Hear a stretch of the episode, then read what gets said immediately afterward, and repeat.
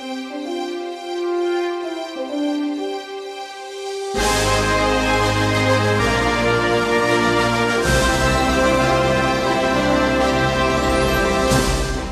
हिंदू सम्राट पृथ्वीराज चौहान।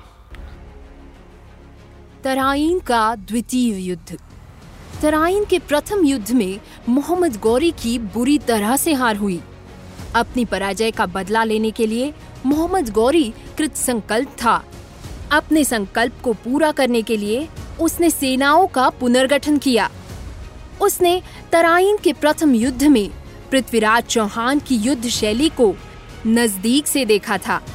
पृथ्वीराज का मुकाबला उसी युद्ध शैली में करने के लिए उसने सैनिकों को प्रशिक्षित किया। अपनी प्रशिक्षित घुड़सवारों की सेना को गौरी ने पाँच भागों में विभाजित किया। चार भाग आमने सामने की लड़ाई के लिए तथा एक दक्ष दस्ता पीछे घात लगाकर हमला करने के लिए सुरक्षित रखा। दूसरी तरफ़, राजपूत प्रथम तराइन युद्ध के बाद भूल गए कि गौरी बदला भी ले सकता है। इस विजय के बाद पृथ्वीराज चौहान की सेना, प्रशिक्षण, संगठन और शस्त्रों के प्रति उदासीन दिखाई देने लगी। इसके साथ ही राजपूत राजाओं में आपसी मतभेद बहुत बढ़ गए थे। पृथ्वीराज चौहान और गौरी के बीच कितने युद्ध हुए, इसके बारे में विभिन्न विचारधाराएँ हैं। माना जाता है कि दोनों के बीच सात बार युद्ध हुआ और गौरी को हर बार हार माननी पड़ी। ये बात सुनिश्चित नहीं है कि हर बार गौरी खुद इन युद्ध में शामिल था। जब पृथ्वीराज को पता चला कि गौरी अपनी सेना लेकर दिल्ली की ओर बढ़ रहा है तो वो भी अपनी सेना लेकर तराइन के मैदान में पड़ाव डालकर शत्रु के आने की प्रतीक्षा करने लगा। गौरी अपनी सेना सहित पृथ्वीराज के पड़ाव से लगभग 16 किलोमीटर की दूरी पर रुक गया और अपनी सेनाओं को योजनानुसार व्यूहबद्ध करने में जुट गया। उसी समय पृथ्वीराज की ओर से एक लिखित चेतावनी गौरी को दी गई। वो बिना लड़े वापस लौट जाएगा तो उसकी वापस लौटती सेना पर आक्रमण नहीं किया जाएगा। इस सुझाव का कूट योजनात्मक लाभ उठाने के लिए गौरी ने धूर्त चाल का सहारा लिया। उसने पृथ्वीराज को संदेश भेजा कि मैं अपने भाई, जो शासक सुल्तान है, उनको एक संदेशवाहक भेज रहा हूँ। और जब तक इस संदेश का उत्तर न मिले, तब तक आप आक्रमण ना करें।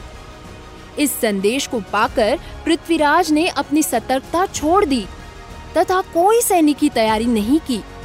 जब गौरी ने देखा कि उसकी कूट चाल सफल हो रही है तो उसने पूरी शक्ति के साथ प्रातःकाल आक्रमण करने का निश्चय कर लिया, ताकि आकस्मिक आक्रमण करके पृथ्वीराज की सेना शक्ति को दबाया जा सके, और पृथ्वीराज को अन्य सैनिक सहायता भी प्राप्त न हो सके। इस युद्ध में राजपूत सेना गौरी के सेना से कम थी। इसकी वजह ये थी कि चहमान सेना दूसरी जगह आक्रमण में जुटी थी। यही कारण था कि उनके सेनापति स्कंदा तराइन में मौजूद नहीं थे। पृथ्वीराज चौहान तराइन के इस युद्ध के लिए अपनी पूरी सैनिकी ताकत के साथ तैयार नहीं थे। रात के अंधेरे में गौरी की सेना राजपूत सेना के पिछवाड़े में पहुँच गई। प्रातःकाल होते ही तुर्क सैनिक राजपूतों के पड़ाव पर टूट पड़े। राजपूत सैनिक आकस्मिक आक्रमण से आश्चर्यचकित हुए। दैनिक कृत्यों से निवृत्त होने के पूर्व ही उन पर ये आपत्ति आ गई। मोहम्मद गौरी की यही योजना थी कि राजपूत अश्वारोही सैनिकों को अपनी सेना के समीप न आने दिया जाए। जिससे वे अपने धनुष्य बाण का सही प्रयोग न कर सके। गौरी के इस रणनीति से राजपूतों का सैन्य संतुलन बिगड़ गया। जैसे ही राजपूत सैनिक नज़दीक आने लगे, तुर्क की सेना पीछे हट जाती थी। वो अपने आगे, पीछे, दाएँ बाएँ दौड़कर राजपूत सेना को थकाने में लगे रहे। इस युद्ध दरमियान पृथ्वीराज चौहान के विषय में विभिन्न विवादास्पद उपलब्धियाँ हैं। एक पृथ्वीराज चौहान युद्ध भूमि में दस दिनों तक सोए हुए थे।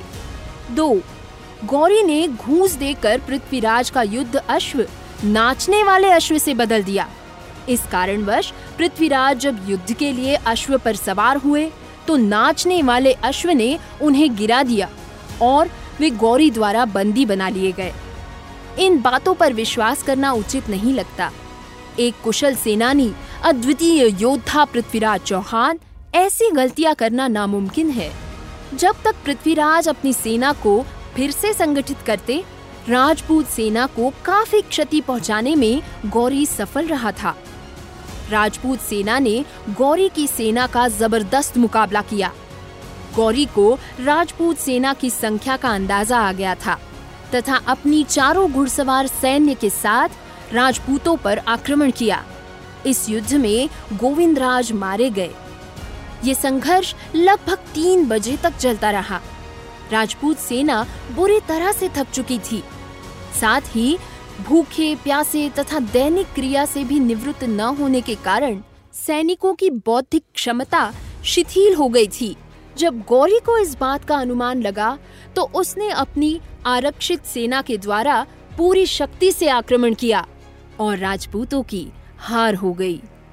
पृथ्वीराज चौहान युद्ध कैसे हारा तथा हार के बाद उनकी मौत कैसे हुई? इस विषय में आज तक कई प्रकार की भ्रांति बनी हुई है। पृथ्वीराज चौहान की मृत्यु कैसे हुई इस विषय में कई टिप्पणियाँ दी जाती है।